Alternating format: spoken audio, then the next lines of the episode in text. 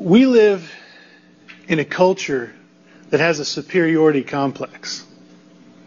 Do you realize that? We, we think we're the best. We think we're the, somehow the pinnacle of human experience. We think that because we've experienced the Enlightenment, because we've gone through the Industrial Revolution, that now some, somehow things are much more complex. Things are just better. Things are far more superior than they've ever been before. We now live in a day of easy access. Things are just at our fingertips. Within moments, we can have entertainment. We can have comfort. We can have food. We can have social contact. It's all right there, right at our fingertips. And our technological advancements have resulted in a culture like no other. A culture of comfort. A culture that doesn't experience suffering. A culture of easy access. So, in addition to these uh, advancements in availability, we also believe that our knowledge has somehow resulted in a, uh, a complexity of thought.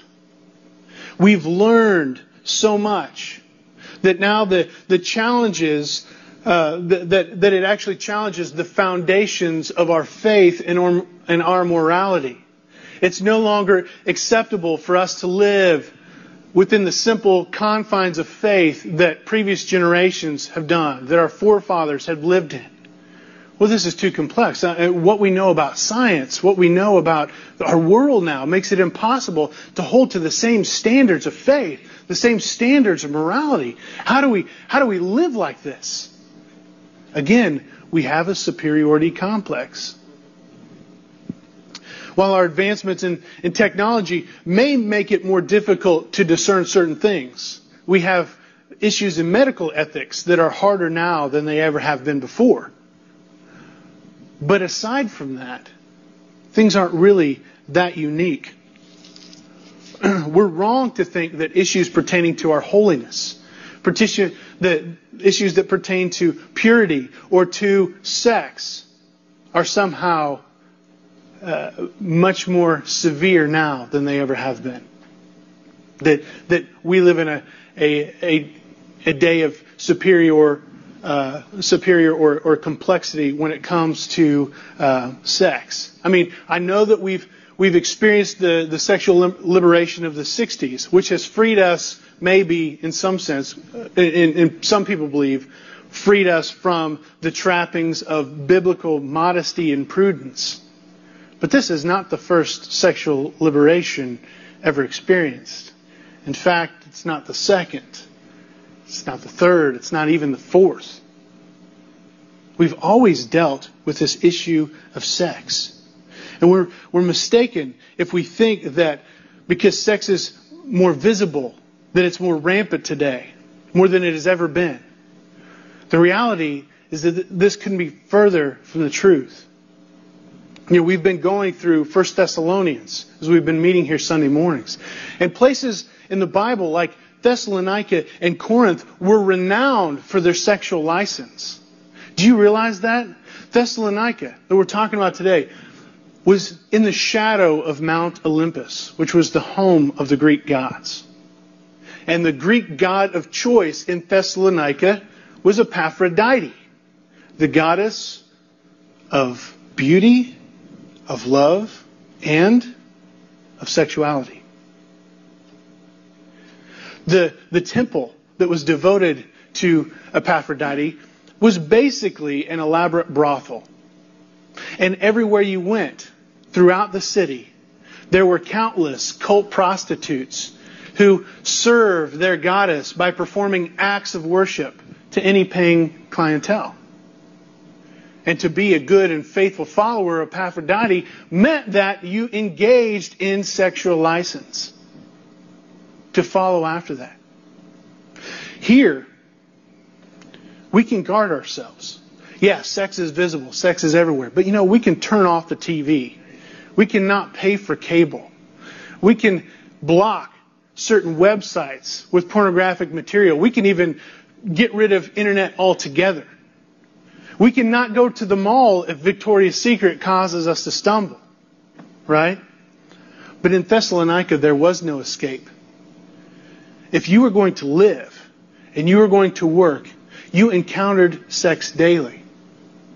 Because it was so ingrained in the culture to have a conversation with your family member or your neighbor who happened to worship Aphrodite meant that you had conversations that pertained towards sex. You couldn't escape from it. And so we need to keep that in mind.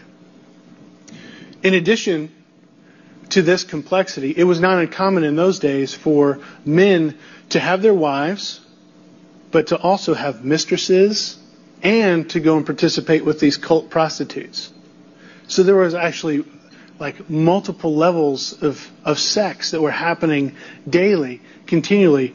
And, and to be an upstanding citizen in Thessalonica means that if you could afford to do this, that you would.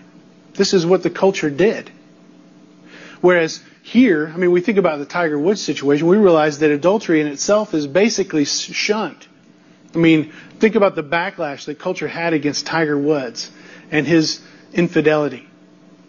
It's not like that in Thessalonica. In fact, that kind of thing is encouraged. It's almost expected from those that had the means.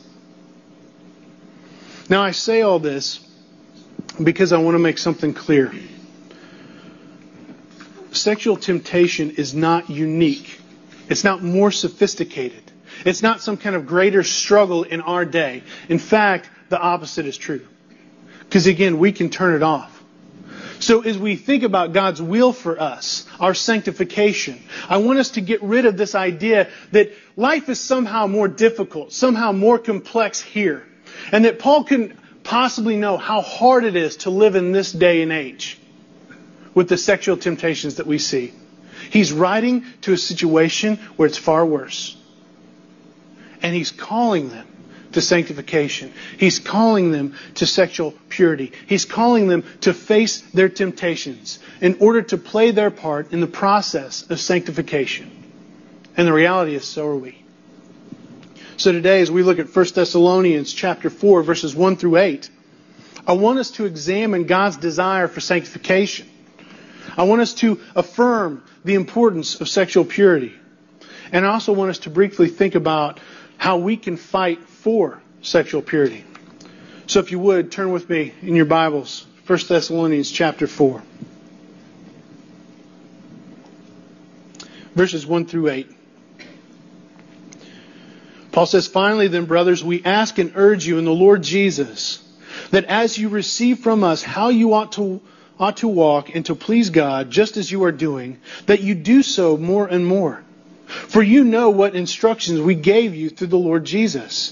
For this is the will of God, your sanctification, that you abstain from sexual immorality, that each one of you know how to control his own body in holiness and honor, not in the passion of lust like the Gentiles who do not know God that no one transgress and wrong his brother in this matter, because the Lord is an avenger in all these things, as we have told you beforehand and solemnly warned you. For God has not called us for impurity, but in holiness. Therefore, whoever disregards this, disregards not man, but God, who gives his Holy Spirit to you. So Paul begins here by saying, finally, Finally, I'm getting to my primary purpose of this letter. The rest of 1 Thessalonians is Paul's attempt to fill, help them fill up what is lacking in their faith. He's describing how their relationship with Christ and their relationship to one another as being a part of the body of Christ ought to affect the way they live. Paul has just prayed that God would sanctify them. And now he wants to make it clear why this is such a big deal, why this is so important for them. And he gives particulars in how they're to do it. And so he starts by asking and urging them to remember the instructions that they have already received. See, Paul has already taught them. He's already instructed them in this matter. Yet they, they haven't fully embraced. They haven't fully lived according to it. And so Paul is calling them back to remember, to take seriously the instruction that they had received from him already.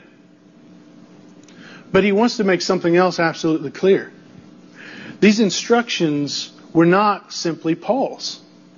You look in verse 1 and then in verse 2, he says that they, these instructions were given in and through the Lord Jesus. These weren't just Paul's instructions. This wasn't just a pastor talking to a congregation. He's actually giving them the instructions that he received from Christ. These are Jesus' commands. This is what Jesus is calling them to. This is how Jesus said you are to live and to please God. So this is not optional, right? This is a big deal. This is not to be taken lightly.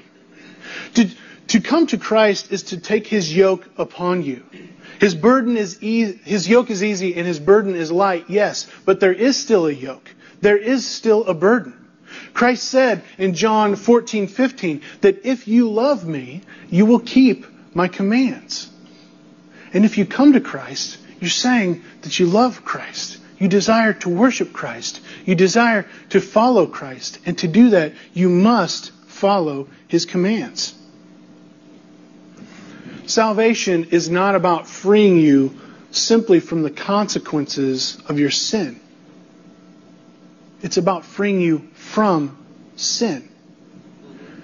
Away from sin that you might turn from sin. God doesn't. We, we've talked time and time again about how sin is really rebellion against the very nature of God, right?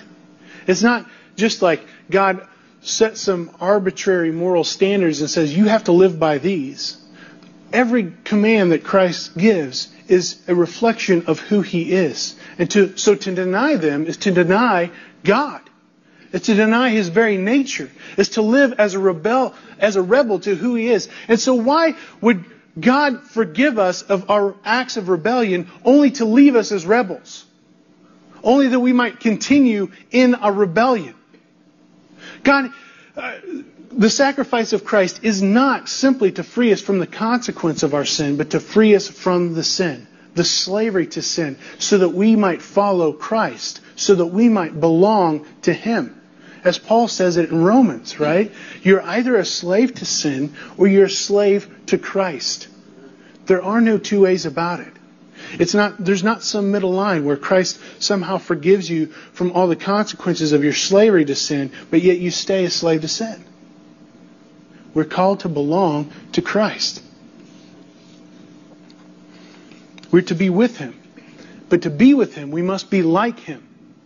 God says that it's His will that you might be saved, to be, and that requires that you be sanctified, to be holy as He is holy. So even in sloughing off and slacking in this area is disregarding God. Being slow to obey, to delay, to procrastinate in obedience to God's will is considered a rejection of God. Do you realize that? Anything other than obedience is disobedience. For God, there's no two ways about it. Delayed obedience is disobedience.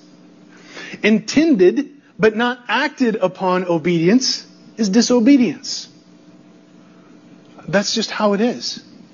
And God's will is for your sanctification. God wills for is for you to obey Christ's instruction in how you ought to live and to please Him.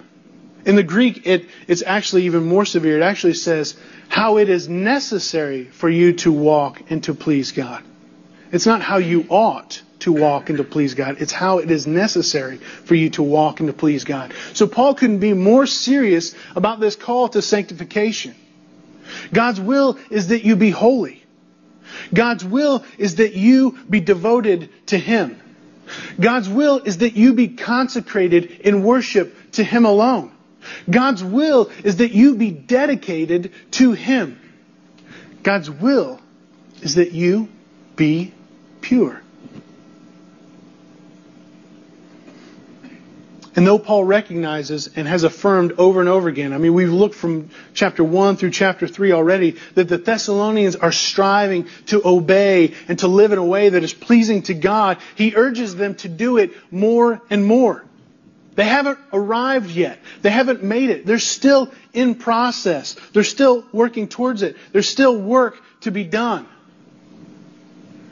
Now, if you're at all like me, you beat yourself up over sin. You realize that you haven't made it there yet. And the tendency, when you look at this, is to fall into that trap of works based salvation, as if my reconciliation to God depends upon me, depends on what I can do. This is, it's the performance trap. And we live in constant fear that we won't be good enough for God. I mean, I look at passages like this and it seems clear to me I don't measure up in this way. I don't even come close.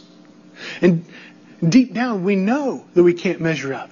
I mean, to be like Christ, to be perfectly righteous, to be perfectly holy, to be perfectly obedient to the Father's will, how can I do that? I can't. I can't do it. Left on my own, I will never attain the righteousness that God requires. But thanks be to God that our sanctification is a process. He calls us to holiness. This is a clear and distinct call. We are to do this. But God gives us grace and He gives us the power to walk in that. God patiently allows for our sanctification. And it begins when we recognize the perfect holiness of God and our own sinfulness. And we realize that there is a chasm there that we need to overcome. We need to be reconciled to God. We need to turn from our rebellion and to believe in the necessary sacrifice of His Son, Jesus Christ, to pay for the ransom that our sins deserve. Sanctification continues when we rest upon the, upon the completed work of Jesus. When we know that in his resurrection it affirmed that God's just wrath against our sin has been satisfied. And we endeavor to walk in obedience, to follow after Christ. And when we do that, we receive the Holy Spirit who actively works within us as he applies the instruction of Christ to our hearts and to our minds so that our desires change. Our desires become like God's desires, so that we grow in Christ likeness, a desire to obey the Father completely. That's what Christ likeness really is.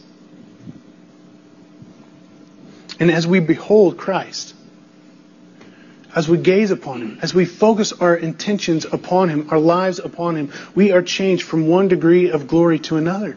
We become more and more and more like Him our desires change. We find that we want God more and we want sin less. And so we're changed. But it's a process. We put off sin and we put on Christ. And the more we seek to live for and to please God, the more we become like Christ. And that's what Paul is calling us to endeavor after. Two, two weeks ago, we looked at chapter 3, verses 11 through 13, and we saw that we're not alone in this process, that God is actually working sanctification in us so that we might be able to walk in it. And God doesn't do this by downloading a list of commands into our minds so that we begrudgingly obey. Oh, I need to do this, so now I'm going to do that. Oh, I need to do this, so now I'm going to do that as if we're just like, we see it and then we do it, but our heart's not in it. That's Pharisaism. That's legalism. That's self righteousness to think that we can uphold a list of, of commands. No, God works in us so that He changes our desires, so that our desires become to please God, to actually find our pleasure in Him. Psalm 16:11 says that God makes known to us the path of life. So he reveals God the instructions, he reveals, reveals the commands, he reveals God's means of salvation to us, the path of life, so that we realize in God's presence there is fullness of joy, and at his right hand there are pleasures forevermore. We start to realize that ultimate joy is not found in all this junk that we've been seeking after. Ultimate pleasure is not found in all this junk that we've been fighting for in this world, but it's in God Himself. So instead of finding temporary, unsustainable pleasure in the things of this world, and we know this to be true, right? We seek to satisfy ourselves in, in the same old things over and over again, only to find our lusts unquenched. And so we seek it again and again and again, and it never satisfies. So rather than seeking them in the things of this world, we find our soul's satisfaction in something far greater. We find our pleasure in an intimate relationship with Christ. And this leads us to the rest of the passage, verses 3 through 8. They deal with our looking for soul satisfying intimacy in the wrong places. That we seek to satisfy ourselves in sexual immorality. Let's look again at the text. It says, For this is the will of God, your sanctification, that you abstain from sexual immorality, that each one of you know how to control his own body in holiness and honor, not in the passion of lust, like the Gentiles who do not know God that no one transgress and wrong his brother in this matter, because the Lord is an avenger in all these things, as we have told you beforehand and solemnly warned you. For this, uh, for God has not called you to for impurity, but in holiness. Therefore, whoever disregards this disregards not man, but God, who gives his Holy Spirit to you. Paul then defines what sanctification looks like for the Thessalonians. And he gives us a list of three things. He says that you abstain from sexual immorality, that each one of you know how to control his own body in holiness and honor, and that no one should transgress or wrong his brother in this matter, which we know from verse 7 is impurity. So basically, Paul is saying that sanctification for the Thessalonians is not limited to, but is he's specifically dealing with right now the issue of sexual purity. That you be sexually pure. Now, immediately, this is one of those passages that we want to qualify, we want to quantify, and we want to clarify. I'm sure that young men in this room are automatically thinking, okay, let's define this now. What exactly is okay? What exactly is permissible? What at least is, is, is forgivable? And then there's that, that annoying, wrongly framed question well, how far is too far? Which seems like it always comes up when we talk about this issue. But Paul is not viewing sexuality in terms of permissibility, but rather in terms of what is pleasing to God. Remember, his desire is to teach them how it is necessary for them to walk and to please God. The issue is not a matter of what you can get away with, what's the loophole, what, what are the exceptions, but rather what is most beneficial what is pleasing, what is honorable in the sight of God. And so if we want to please God, we need to respond to these according to what Christ commands. And he first says that we should abstain from sexual immorality, that you should avoid it, that you should keep yourself from it. I mean, we've heard about abstinence. We, this is an understandable term, right? It means don't do it, right? That's what it means. Okay? So, but we have to answer what is sexual immorality? Because again, this is one of those things that we want to try to narrowly define. Okay, what is what is sexually immoral in a relationship? Let's start out with some basics. Is adultery sexual immorality? Yes. Is homosexuality sexual immorality? Yes again. What about bestiality or rape or incest or prostitution? Yes, yes, yes, and yes. Okay? For all you singles out there. What about unchastity or fornication? Yes and yes. Right? What about pornography and masturbation? Yes again. Sexual immorality is any means of unlawful sexual intercourse. Okay? That seems like that might make some exceptions, but it doesn't. Because what I mean by unlawful is not what the government requires, but what God requires. God is the one who sets the laws. God is the one who gives the commands. And anything that is not according to Scripture is sin. So that's what I mean by unlawful. Intercourse. Got to deal with this one here because intercourse does not mean the entering of one into the course of another. Okay? so, some people have actually tried to define it that way. That's not what it means. It doesn't mean coitus. It doesn't mean insertion, you know?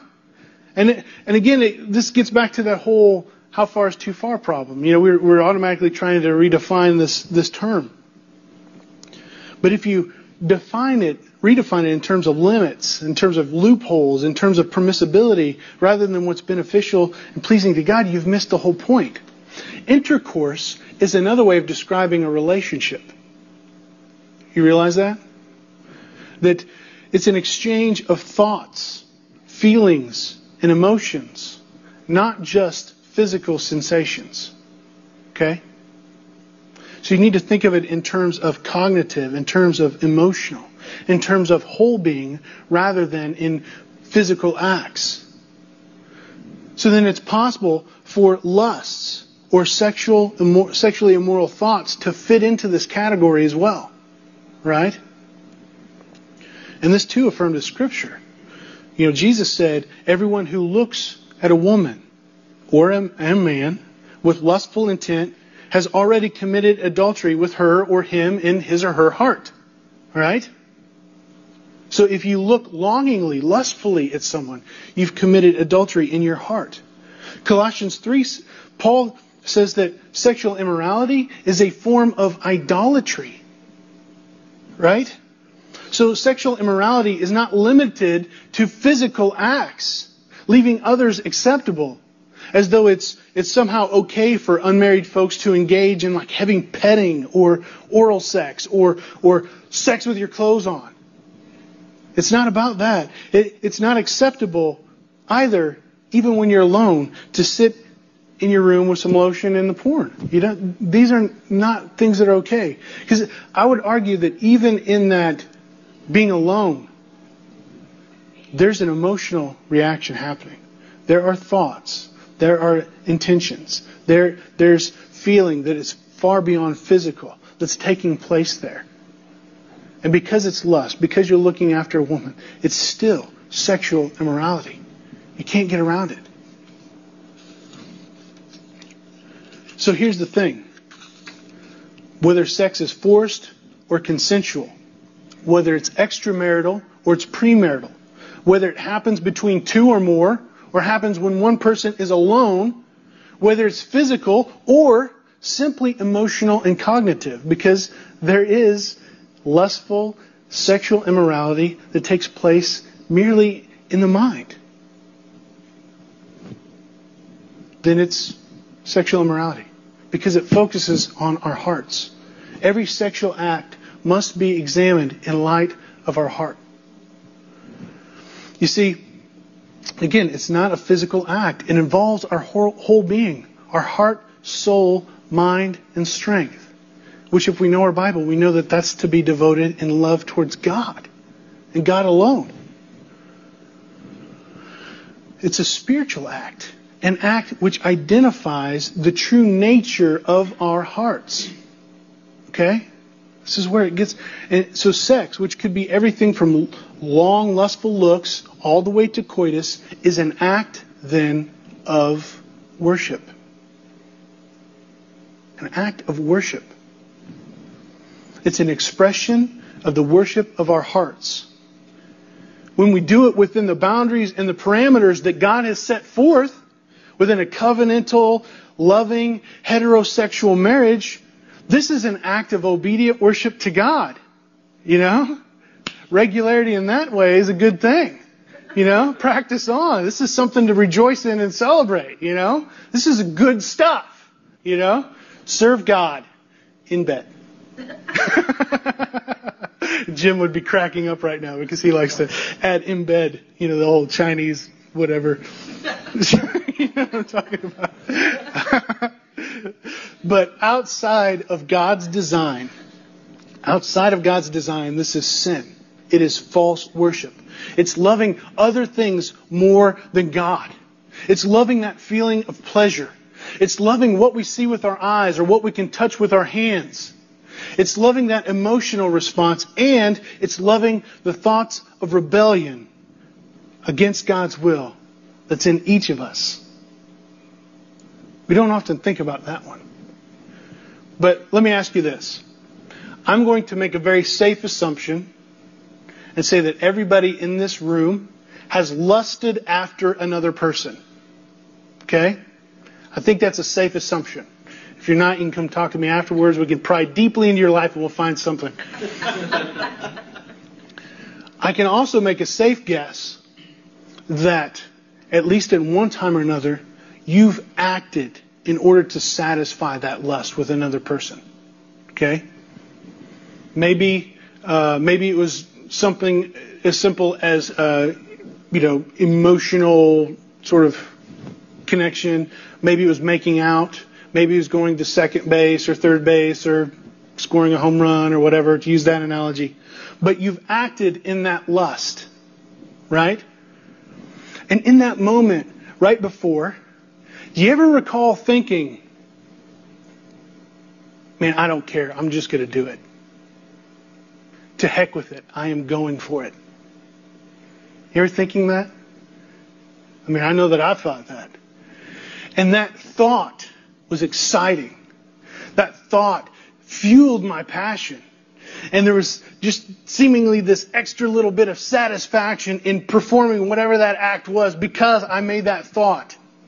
To heck with it. I'm going for it. I don't care. That's rebellion against God. Because you're saying, I don't care what God thinks. To heck with Him. I'm going to do what I want to do. And you knew that what you're doing was against God's will and that you gladly, willingly, and passionately defied Him. When we understand that this lust and this rebellion is rooted deeply in our hearts, we realize that we can't define sexual immorality in terms of specific acts. As if this one is okay and this one's not okay. That, that going to second base in this situation is somehow permissible, but this is going too far. You see why it's a wrongly framed question? Because everything comes back down to my heart. So we have to broaden our definition. Sexual immorality is any attempt to gratify our sexual desires in a way that is contrary to or rebellious against God's clear commands. And we defy it even in our minds when we pursue lustful thoughts because we are to worship, to love the Lord our God with all our heart, soul, mind, and strength.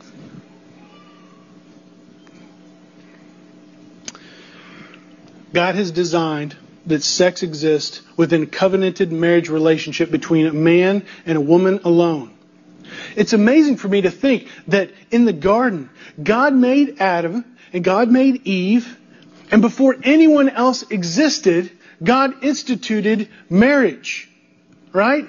As soon as he took that rib from Adam and formed Eve, the very next thing that he said was, Therefore man shall leave his father and mother and hold fast to be covenanted to his wife, and then they shall become one flesh.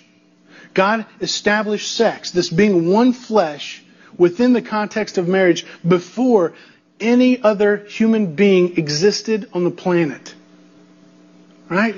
This is God's design. It, God was pleased to give us physical intimacy to be enjoyed and celebrated in this way. This is a good and a glorious thing. But for some, this probably seems like a real downer, right? Even if you affirm the reality of it, it still seems like a downer. And you may be thinking to yourself, why does God keep all the good stuff from us? What, what's his problem? Why is he so mean? He, he takes this thing and he holds it out there, you know, to tease us and then pulls it away and says, nope, not until you're married. You know, like, like God's some kind of killjoy. I mean, doesn't God know that this is the greatest form of physical pleasure that we could ever experience? Doesn't God know that this is the greatest sense of intimacy that we could ever experience on this earth? Who told you that? Who told you that this is the greatest form of physical pleasure that you could ever experience on this earth? Who told you that this is the greatest form of intimacy that you can ever have with another person? The world tells you that. A natural world. A world, a fallen world. A world that believes that this is all there is. That you live, that you die, and that you might as well make the most of your pathetically short life because soon you're going to turn to dust. This idea is a myth of sex being the greatest thing. It is a myth. It is not true. But our culture bombards us with it daily, multiple times daily. That the greatest thing that you can ever experience is sex with another human being. And so it causes us to lust after that physical pleasure. It causes us to lust after that intimacy with another person. We just want to connect so bad. Like somehow all, all the emptiness of our soul will be satisfied when we have that other person to connect to. Ask anybody who's been married for a while how that works for them. And if it is the case, then why is the divorce rate so high?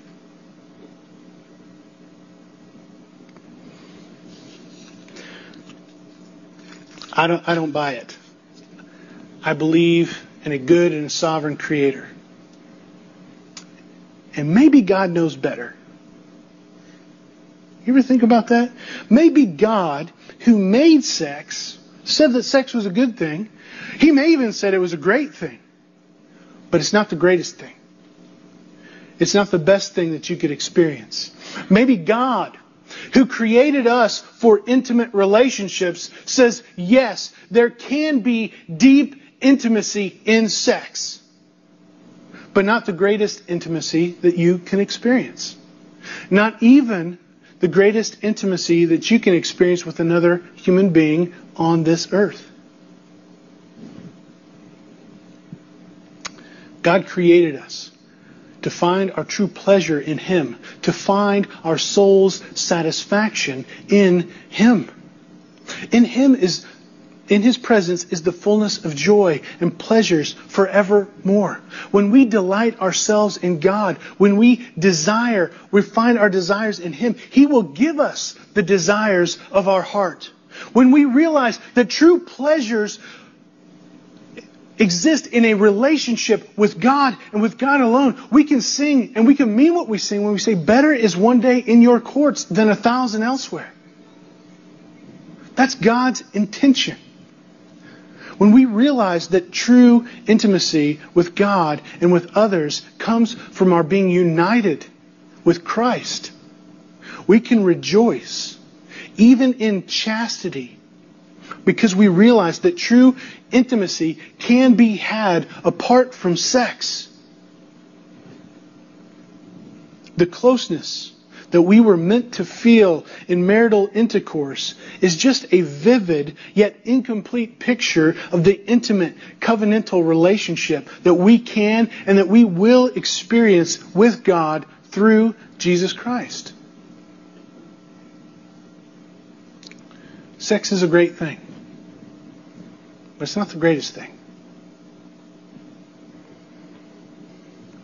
That's a myth. That's a view of a fallen world. It's a lie from Satan himself, a deception that has significant consequences. In order to please God, we must abstain from sexual immorality and unfaithfulness in this area has considerable effects. I mean, first look in verse 4, right? Paul says that sexual purity is necessary for holiness and honor. Time and time again, Scripture affirms that we are to pursue holiness, that we are to pursue that which is honorable. But it can only be done if we know how to control our own body. Now, this verse is a little bit difficult to interpret. The translation is actually to acquire possession of your own vessel. Now, what does that mean? Acquire possession of your own vessel. There's been some disagreement about it. Some argue that Paul is saying, acquire for yourself a vessel, your own vessel means to get a wife. You know, seems to make sense, right? After all, Peter in, in 1 Peter 3 says that the woman is the weaker vessel. He uses the same word there. And then if you look at 1 Corinthians 7, Paul says, hey, don't burn with passion. If you're going to burn with passion, go ahead and get married. And so you kind of put two and two together. You think, well, maybe this is a good translation. You just need to get yourself a wife. I don't think that's all that holy and honorable. You know, I mean, think about it. Paul would basically be saying, go get you some woman for sex. That's what it comes down to, right? That's not holy. That's not honorable. I mean, I can picture the marriage proposal now. It's like, hey, baby, I want to own you as a sex pot. How's that sound? You know what? I, God says that I'm not supposed to burn with passion, and I tell you, you're hot. I've been lusting after you, so why don't you come over here and be my vessel of love? Does that sound holy and honorable to you? I mean, just, I know it's, you know, I'm being a little hyperbolic here, but, but basically, you know, that's what, that's what the translation breaks down to, that the reason why you marry is so that you don't burn with lust. And that, that really demeans marriage and objectifies women. I, I don't think that that's Paul's intended translation. Another one that's kind of interesting is, is to control your own vessel, as in control the male sexual organ. You know, like keep it in your pants, Jimmy. You know, put your dog on a leash, or criminally, you know, criminally trigger, put your pea shooter down. You know what I'm referring to there? you guys are never going to look at the Disney animated Robin Hood again. Same way, I can tell you that. Kids will be watching it, you'll be cracking up. It's good. Again, it's not good because we've already seen that holiness and honor is a matter first and foremost with the heart and mind not within physical acts or controlling certain body parts. It's again not the best translation. So I think that the ESV has it right that we need to control our body, not just as in our physical body, but as in our whole selves in holiness and honor. And every time Paul uses the word vessel, he refers to the body. For example, in 2 Timothy 2, verse 21, he says, Therefore, if anyone cleanses himself, his entire self, from what is dishonorable, he will be a vessel for honorable use, set apart as holy, useful to the master of the house, ready for every good work. Seems to apply really well here, dealing with holiness and honor, controlling your whole self. So if we are to live to please God, we must pursue holiness and honor with our whole selves by abstaining from sexual immorality.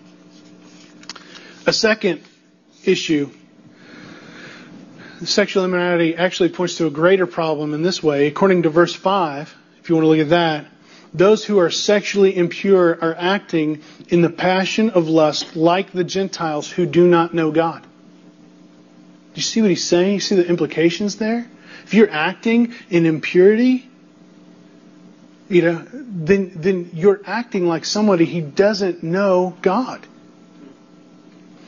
Again, in verse 7, he says, that God call, when God calls us to himself, it's not for impurity. God does not call us for impurity to continue in our impurity, but he calls us in holiness. So to continue in sexual impurity is equivalent to not knowing God. It's to live, to live in the passion of lust is to be an unbeliever, to still be under the wrath of God.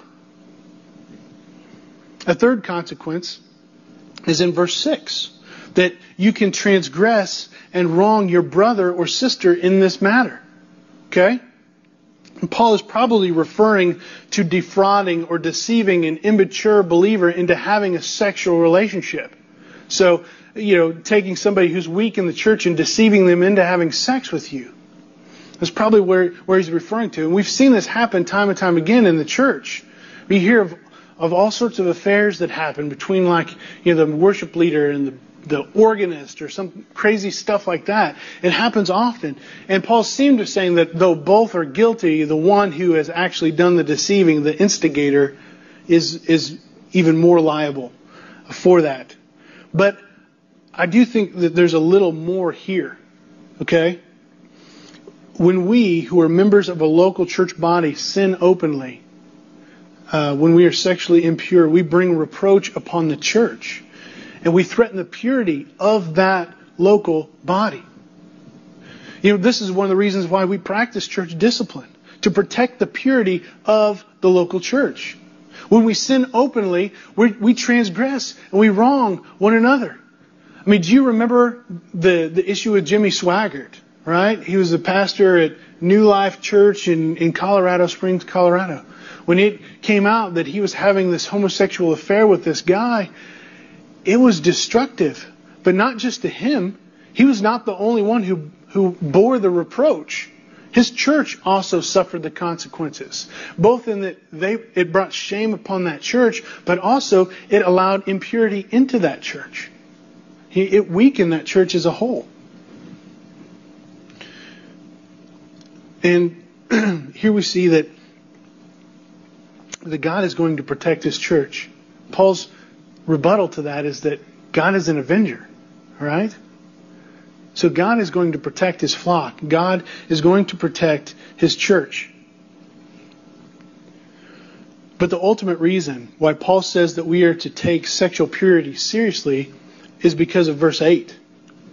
Therefore, whoever disregards this disregards not man, but God, who gives us his Holy Spirit.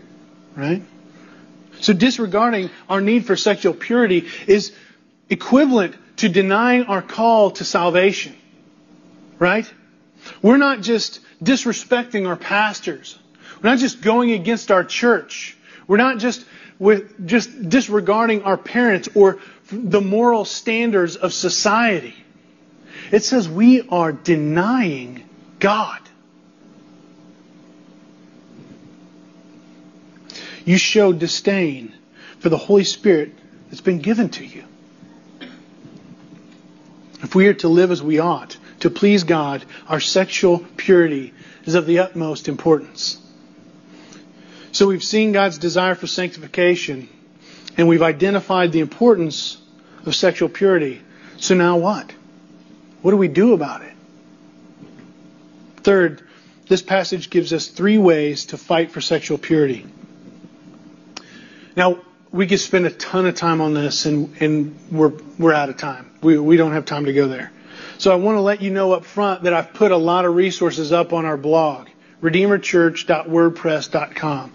I listed, I, I put up there links to to uh, CCEF. I put links up there to Desiring God. Basically everything that you could possibly want. There are articles, there are blog entries, there are sermons, there are lectures. There's even online books that you can get to from there to read up on this stuff. And I've I've even highlighted some things that I thought would would be particularly helpful because basically if you go to any one of those sites, you're going to find anywhere from 25 to 100 resources and you don't know where to start. So I've listed a few that I think are particularly helpful for you. So again, go to redeemerchurch.wordpress.com and look at the latest pro- post. It's resources for sexual purity. But in the text, there are three ways mentioned to fight for sexual purity. The first is that we need to affirm God's design for sex. See that in verse 3 when he says that we're to abstain from sexual immorality. Okay? This seems obvious, but it's really not. Because as is too often the case, we go through it begrudgingly. We might affirm, yeah, God's design is for consensual, heterosexual, covenantal marriage. That's where sex is okay. But underneath our breath, we're constantly grumbling. You know, we're, we're saying, I, I, I'll do it, but I don't think it's right.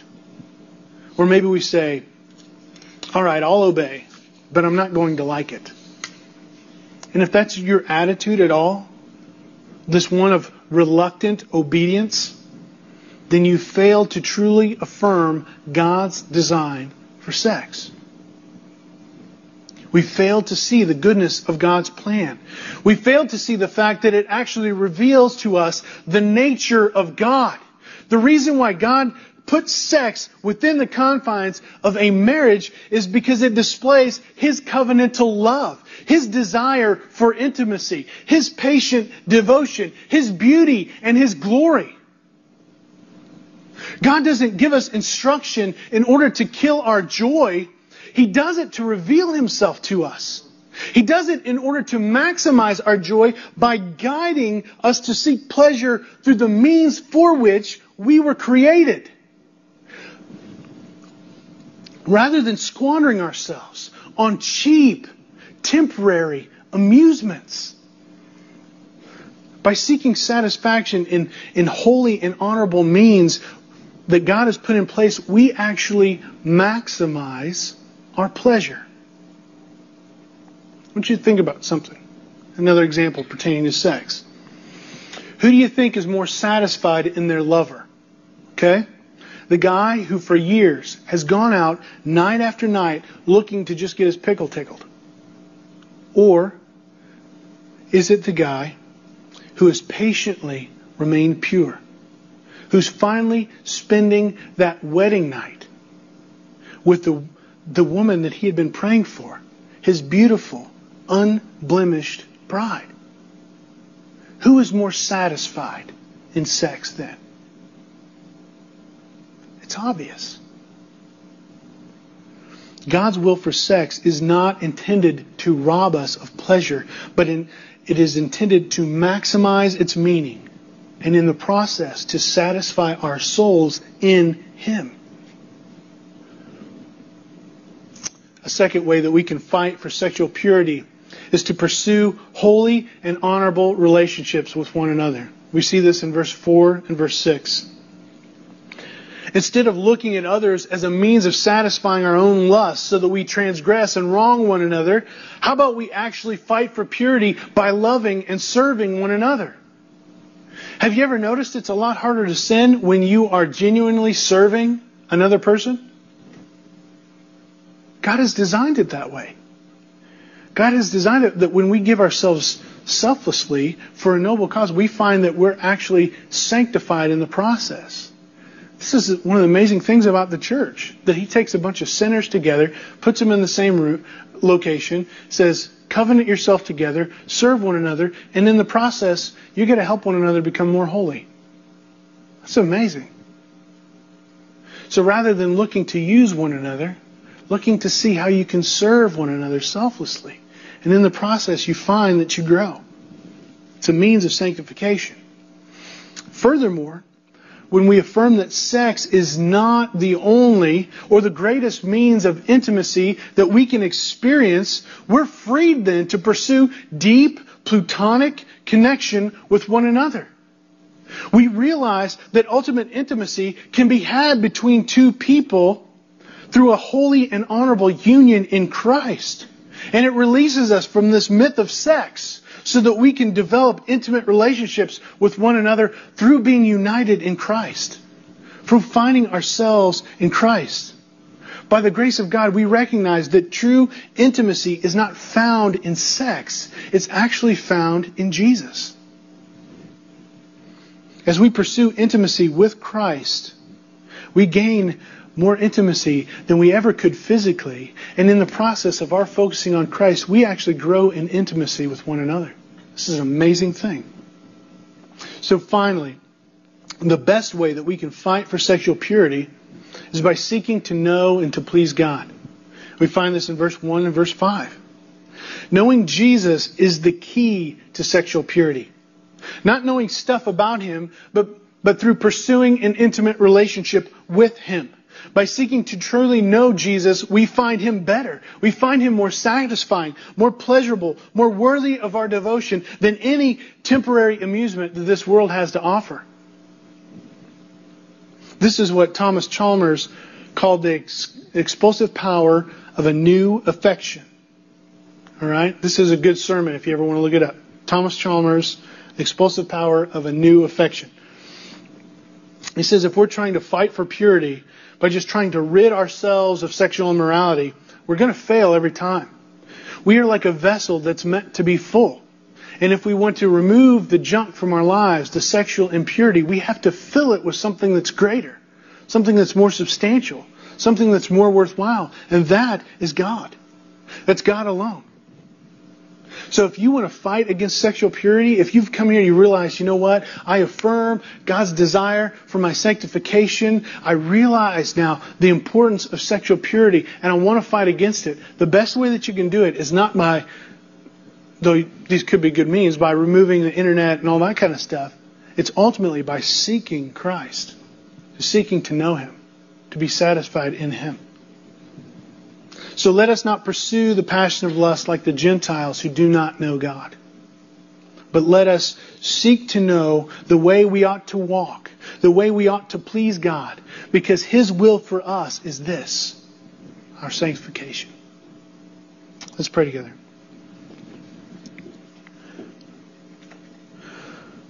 Father God, we thank you for the gift of your word. We thank you that in it we're reminded of who you are and who we are in light of you. And God, we have to be honest that we we don't even come close to measuring up. God, I, we see from Scripture that your desires for our holiness, that you earnestly desire for us to be like you, to be holy as you are holy. And you have given us instruction. You have given us your Spirit you have given us your Son so that we might follow in obedience after you. God, I pray that we don't take this lightly, but I pray that our desire would be your desire for our sanctification. That we would realize that you're not a killjoy, you're not here to destroy our fun, but you're actually here to maximize our joy and our soul's satisfaction through your Son, Jesus Christ you are in the process of working in us a restoration so that we could be what we were always meant to be worshipers of you. So, God, I pray that our eyes might be open to see the wonder, the truth, the beauty of Jesus. And I pray that we might want it. And I pray that we would not be hindered by sex. God, it's a good thing. But that's not the best thing. I pray that we would discern the lies that we've been told from the world and seek to live in a way that's pleasing to you by finding our ultimate pleasure, our ultimate intimacy in you. God, help us to fight it together as a body. God, there are so many in this room that have struggled with sex. God, I pray that we would be honest that we would find someone that we can confide in, that we can walk with, that we can help point towards Christ. That we might not try to do it ourselves. And God, I pray that you give us this one holy passion to know and to follow hard after you. God, we thank you for Christ. We thank you for the means that you have given us to do this. We look forward to what you're going to do. God, we beg you, do it. Jesus, come quickly. It's in his name we pray. Amen.